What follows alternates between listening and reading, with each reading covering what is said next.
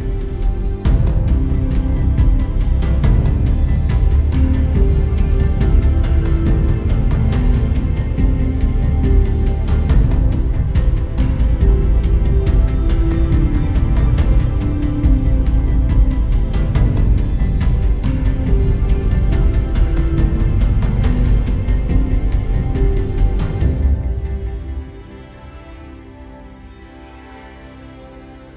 guys, welcome back to Revive School. Here we are, 2 Samuel 15 and 16. I mean, let's just face it.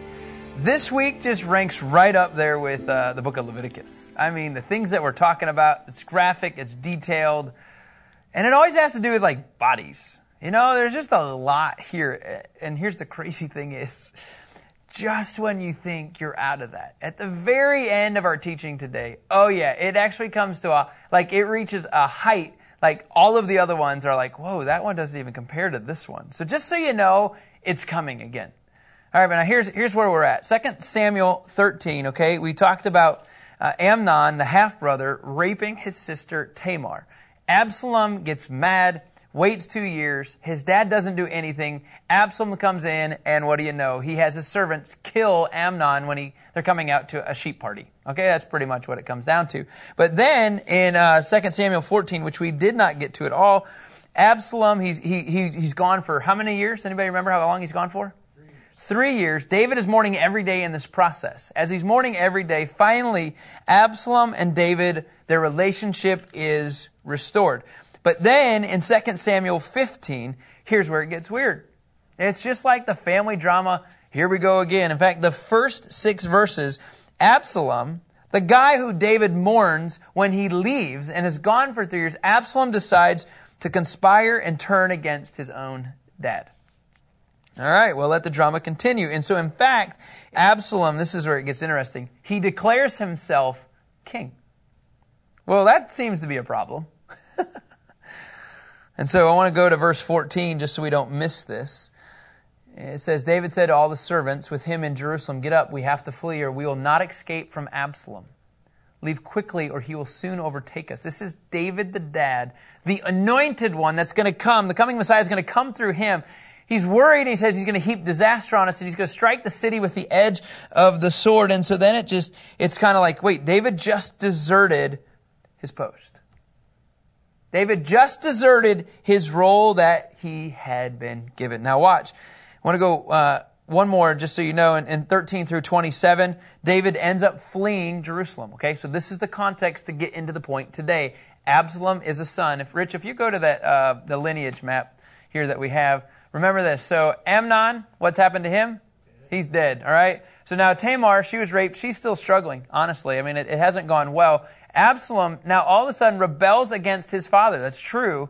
And so now David flees Jerusalem. This is the context, okay? He flees Jerusalem because Absalom says, hey, I, am going to be the king. But in 2 Samuel 18, 6 through 8, here's where I want you to understand, like, this is the big picture. Okay, 2 Samuel 18, 6 through 8. Then David's forces marched into the field to engage Israel in battle, which took place in the forest of Ephraim. We'll get to that uh, in a couple days.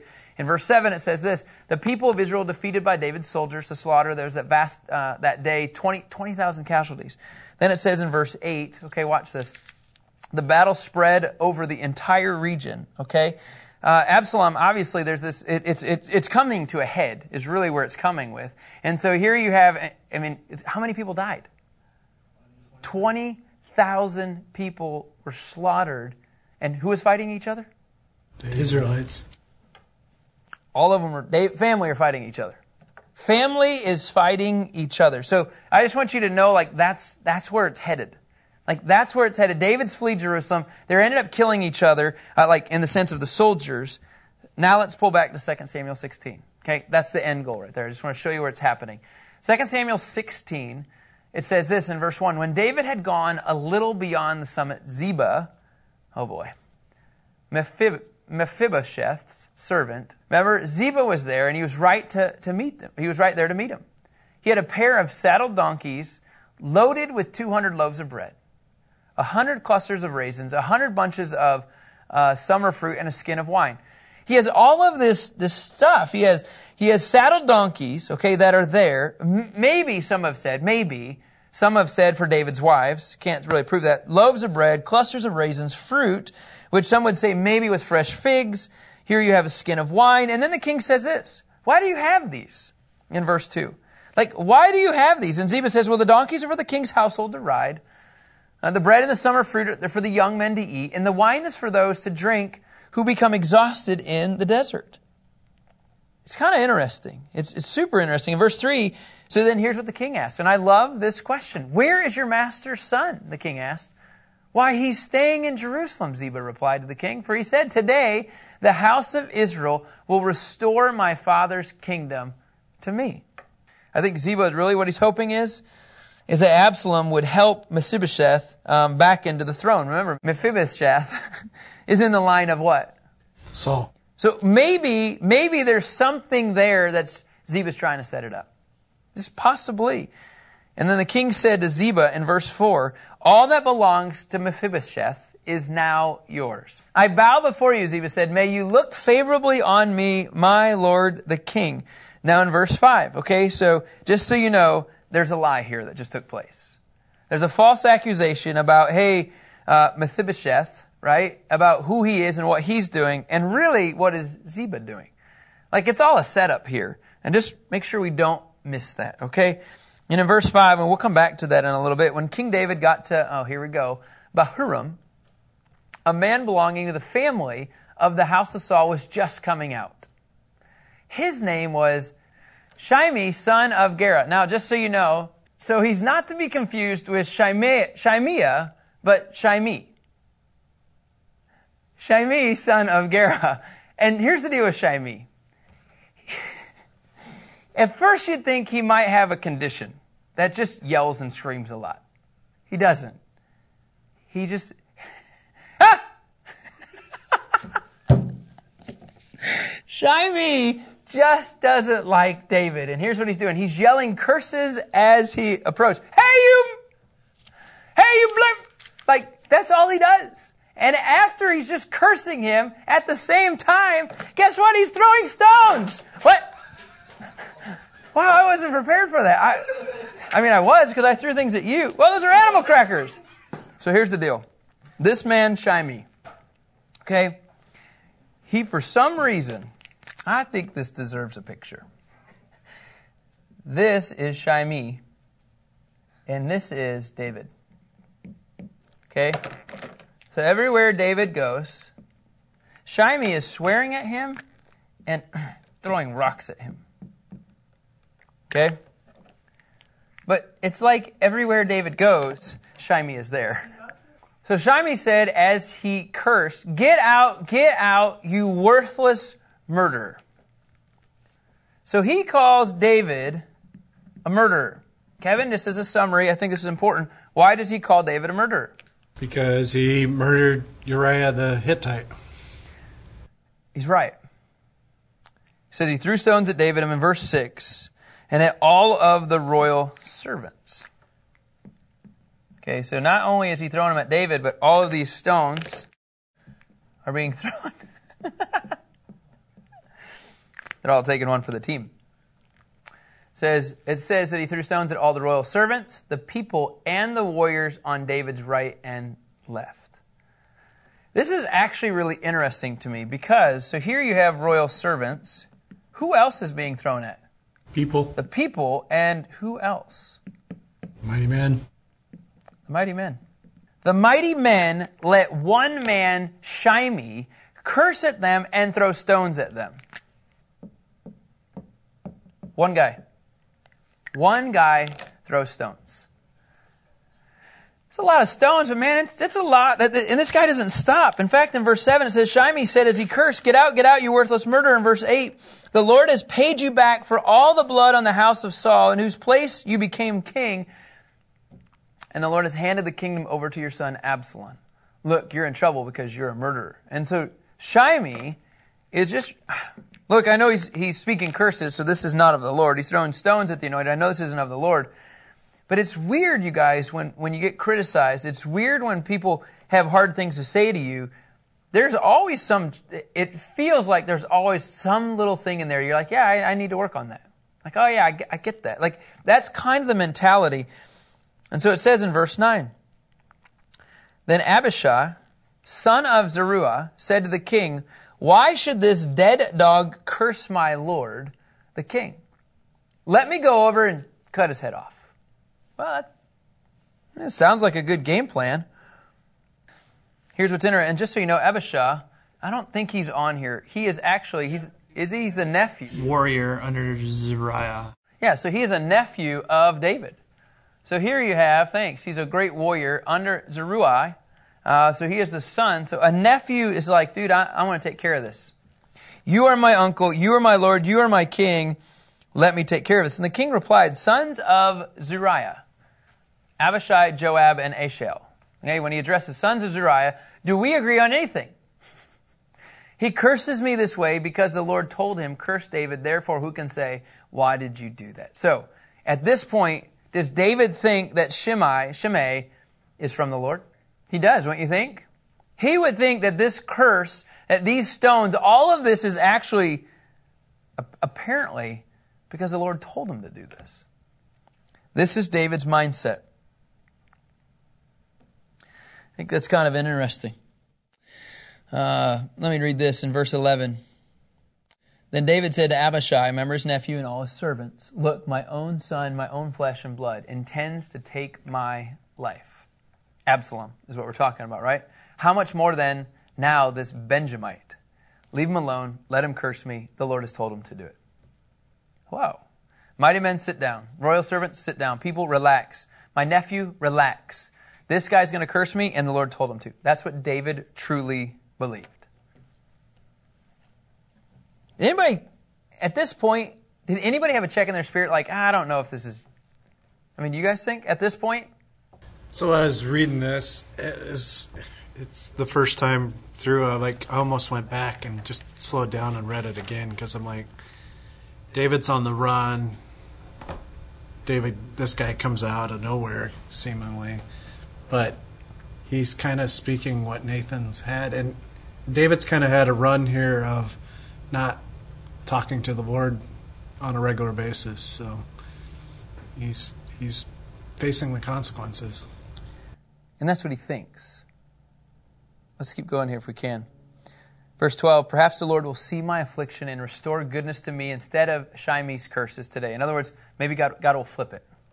That would be the hope, that God would flip the scenario. So David and his men proceeded along the road as Shimei was going along the ridge of the hill opposite him. And as Shimei went, he cursed David and threw stones and dirt at him. So not only did it just do it for a little bit, but he did it the whole time. And oh, by the way, what else did he do? He threw dirt. So now you got little dirt, little pieces of sand in your face, right? You have stones, and he just keeps doing it. And oh, by the way, the curses. I know that's what I have here, but that's what that is. He is sending curses on David. Scripture continues on in verse 14. Uh, actually, Kevin, can you do me a favor? Can you go to 2 Corinthians 12, verse 7? 2 Corinthians 12, verse 7. Uh, scripture says this, and we're going to go to uh, verse 10, just so you know. Especially because of the or- extraordinary revelations. Look here. Therefore, so that I would not exalt myself, a thorn in the flesh was given to me, a messenger of Satan to torment me, so that I would not exalt myself.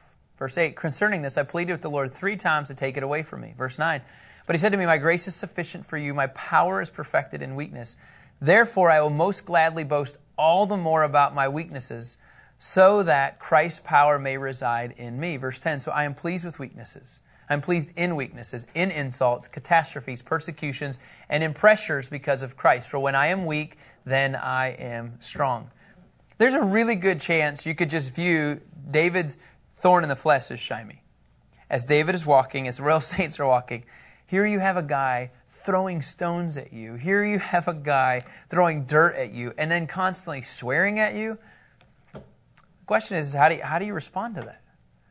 You know, I was, I was telling uh, my wife yesterday, I had a guy uh, come to the table and he had a list of items of things that he really didn't necessarily care for, you know, about, about me or our ministry. And not that that's normal, but nobody wants to see that. Nobody wants to hear that, let alone walk through it. Now, was I offended by it? Absolutely not. But when you hear those things, you have to find your strength in the Lord and not in those things. And not in what they're saying and not in the document that he has listed up for this conversation. So all of these different things. It just says, when I am weak, then I am strong. When I am in these things, I am in Christ. It doesn't matter if it's weakness or insults, rocks, dirt, persecution, pressures. I think that's the point of what we want to see is that just remember as you're going through life, as you're following the Lord, you might have those thorns. You might have those things that just like go away, but they might not just so you could depend upon Him and really not yourself. And maybe that was the case even for, for David. And it says in verse 14, Kevin, if you'll go back to 2 Samuel, it says, Finally, the king and all the people with him arrived exhausted, so they rested there. Well, yeah, they're super exhausted. And they're super exhausted because they had a guy throwing stones at him, guy cursing at him, just mentally hearing that all the time. And then in verse 15, now it says, Absalom, remember the son, and all the Israelites, they came to Jerusalem. Ahithophel was also with him. Okay, now he was a counselor of David. Now here's what I love about him. He would give this advice that was at times considered like the oracle of God. Okay, he was the father of Eliam, and here's the one that you need to know. He's the grandfather of Bathsheba. Okay, so the grandfather-in-law of David is Ahithophel. Okay, was also with him. So when David's friend Hushai the Archite, okay, came to Absalom, the son, Hushai, this is David's friend. Remember that, okay? David's friend. Let me just write this up here, okay? So Hushai, because there's a lot of names here. He is David's friend, right? Right? David's friend. It says that he came to Absalom. Okay, so Hushai came to Absalom. And here's what he said Long live the king, long live the king. Um, Whose team is he on? According to this verse, whose team is he on? Looks like Absalom's. It does look like that. But he never says Absalom's name. He never says King Absalom. He never says Absalom. So just keep that in the back of your mind as you're reading this text. And in verse 17, Absalom wants to know, is your, this your loyalty to your friend? You say, long live the king. Is this your loyalty to a friend? And why didn't you go with your friend? Absalom asked Hushai. Not at all, Hushai answered Absalom. I am on the side of the one that the Lord, the people, and all of the men of Israel have chosen. I will stay with him. It's pretty vague, isn't he? This whole thing is super vague. And so then, fine, okay, this is what he says in verse 19. Furthermore, whom will I serve if not his son? As I served in your father's presence, I will also, presence, I will also serve in yours. So now he's becoming a little bit more clear, wouldn't you say? Just a little bit. I've served your father. Why wouldn't I serve the son? I will also serve in yours. So I'm, I'm, I'm here. Then Absalom said to Ahithophel, Give me your advice. What should we do? And Ahithophel said this to Absalom Sleep with your father's concubines. Well, he left to take care of the palace. When all of Israel hears that you've become repulsive to your father, everyone with you will be encouraged. Remember how I told you we thought that it was with Bathsheba and David was pretty, pretty, pretty rough? And then here you had a brother, half a brother, raping his half sister, Tamar. It's going to get a lot more drastic. You just had David's friend, Ahithophel, tell his son, sleep with David's concubines. And oh, by the way, would you do it in the public so everybody can see? 2 Samuel 15, 16 says this Then the king set out, and his entire household followed him. But look what he did. He left behind ten concubines to take care of the palace. So Hushai just told Absalom to have sexual relations with ten concubines on the roof of the palace. Wasn't it Othniel? Thank you, Kevin, for that. I didn't write his name down. Uh, Ahithophel so Hushai doesn't really make his allegiance clear. Now Ahithophel says, I don't know how to write this. Sleep with ten concubines on the roof. Probably the same roof that David had his affair with Bathsheba. So in 1622, Absalom, he's not going to mess around. They pitched a tent for Absalom on the roof, and he slept with his father's concubines. Look at this. In the sight of all Israel. So, who saw Absalom have sex with 10 women? All. All Israel. I don't know how much more detailed and graphic we can get in the scripture. And oh, by the way, Ahithophel told him to do this. Now, here's the craziest thing of this whole thing. Do you want to see prophecy come to fruition? And it doesn't mean it has to be a good prophecy. But can you go to uh, 2 Samuel 12, verse 11 and 12? Because I'm going to throw in another name now here Nathan. This is what he prophesied. This is what the Lord says. Remember, we didn't talk about this, but after David and Bathsheba's sin, Nathan then confronted David and said, There's going to be consequences because of all of this stuff. So he says, This is what the Lord says I'm going to bring disaster on you from your own family. I will take your wives and give them to another before your, before your very eyes, and he will sleep with them publicly. Verse 12 You acted in secret, but I will do this before all Israel and in broad daylight. You know what that is? Broad daylight. Absalom decides to sleep with his dad's 10 concubines. This right here was a fulfillment of prophecy to announce, as weird as this even sounds, David's sin. It's kind of the whole chapter. The whole chapter. The one thing I don't understand about people that are in sin is like the more and more, it's like people are like, they don't hide it anymore, they announce it to everybody. And Absalom, right here in front of the entire country, sleeps with 10 women. And in verse 23, it says, Now the advice Ahithophel gave in those days was like someone asking about a word from God. Such was the regard that both David and Absalom had for Ahithophel's advice. Kevin, you're frowning here for a second. What do you think? It's an interesting like closing verse for this chapter because I don't know. It sounds like weird advice that he's just give Absalom. It sounds horrible. It doesn't sound godly at all. But according to this, they viewed it as from the Lord. Would you guys agree? It was like someone asking about a word from God, and such was the regard that David and Absalom had whenever they went to Ahithophel's advice. So when they got at Ahithophel's advice, they weren't even going to question whether or not it was from the Lord. That was their view, that was their perspective. Man, what do you do with this stuff? I'm going to give you a couple points as we uh, as we kind of just wrap up here. Okay, I'm going to give you three points.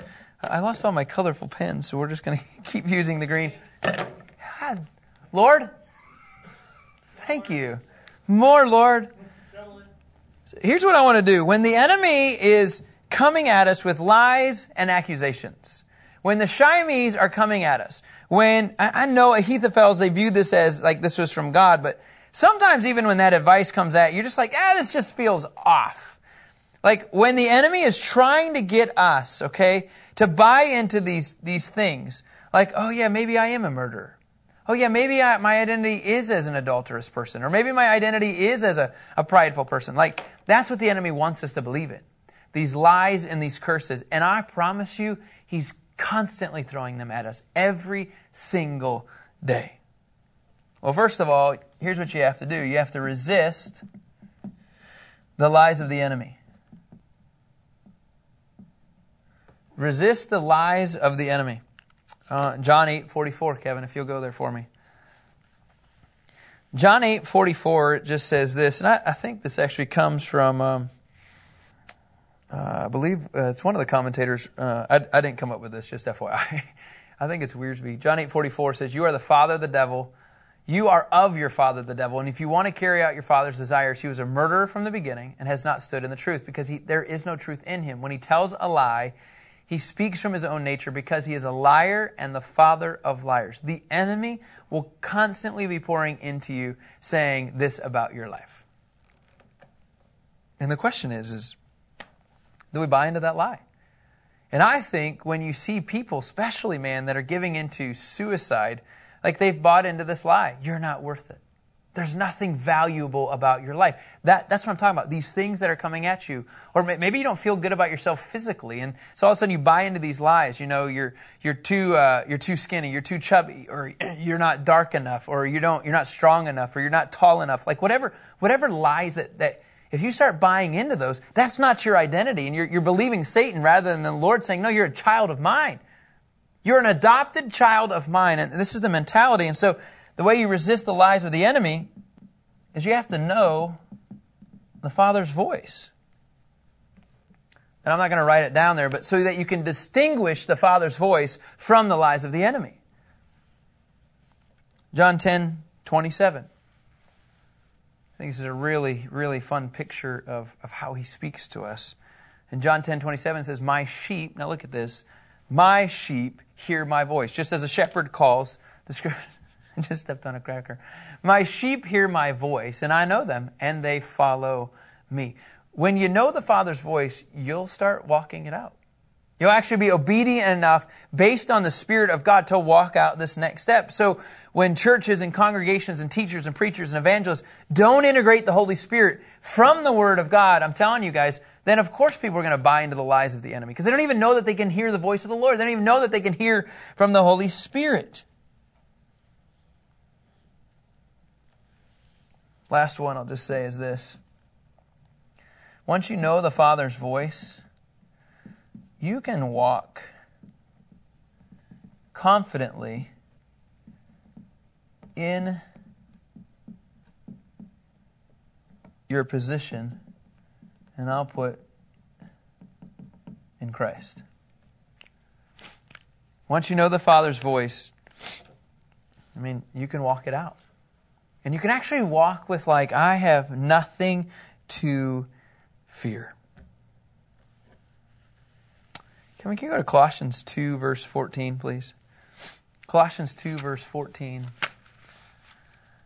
It just says this He erased the certificate of death with its, with its obligations that was against us and opposed to us, and has taken it out of the way by nailing it to the cross. Verse 15. He disarmed the rulers and authorities and disgraced them publicly. He triumphed, can I just say this, over the curses. He triumphed over the, uh, over the stones. He triumphed over the dirt. He triumphed over these lies. He triumphed over them by him. In verse 16, then it says this Therefore, don't let anybody judge you in regard to food or drink in the matter of festival or new moon or Sabbath day. Uh, verse 16 doesn't necessarily apply so much, but for me, it's, it's walking in a position, it's embracing this position of what God has done for us already. Jesus took away the enemy's weapon, accusation. Accusation. He took it away.